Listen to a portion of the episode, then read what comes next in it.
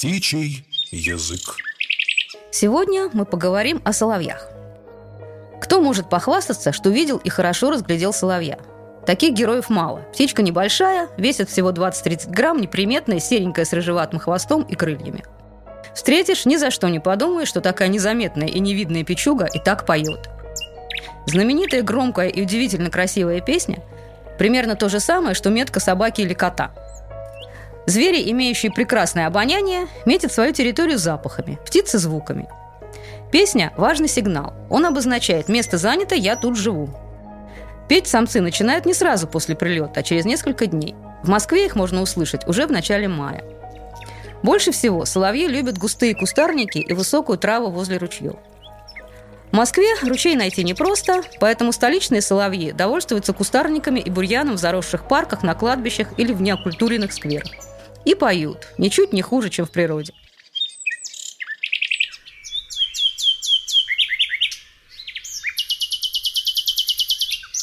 Соловьиные трели можно услышать в любое время суток, но чаще всего вечером и ночью. Их тогда и слышно лучше и дальше, ведь большинство весенних певцов в это время замолкают, а вот соловьям темнота не помеха. Соловей – птица насекомоядная. И взрослые птицы едят в основном мелких жучков, бабочек или гусениц, и птенцов выкармливают тем же. Собирают добычу в основном на земле, среди опавшей листвы и травы. В городе такие птицы могут жить только тогда, когда эти насекомые есть. То есть не все лужайки превращены в культурные газоны, не все кустарники вырублены, не все дорожки залиты асфальтом, не все листья убраны и вывезены.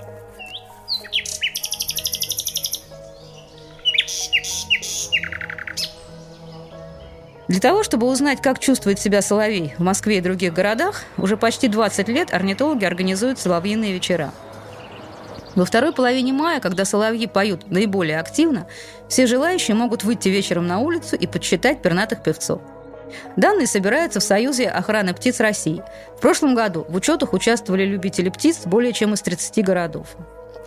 Конечно, соловьи не только поют, но и строят гнезда и выводят птенцов. Гнездо – довольно большая рыхлая постройка из травы, шерсти и листьев, которая располагается на земле или низко на кустарниках. Насиживает только самка, самец сидит рядом и опять же поет. И поет до тех пор, пока не появятся птенцы, а там уж не до песен, только успевая засовывать в раскрытые рты разную насекомую мелочь. Каждый соловей поет по-своему. При определенной наблюдательности можно научиться различать разных птиц по голосу. Песня имеет разные части – колено –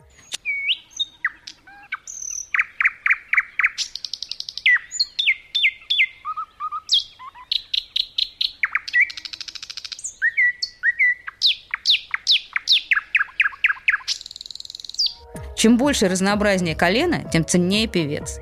По традиции лучшими считаются курские соловьи, но и наши московские совсем неплохие. Прислушайтесь, вот дудка, громкие ритмичные свисты.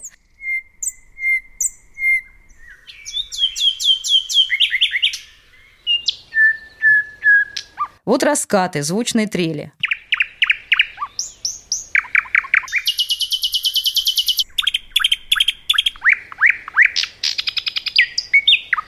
Помарки, разные трески и цыканья.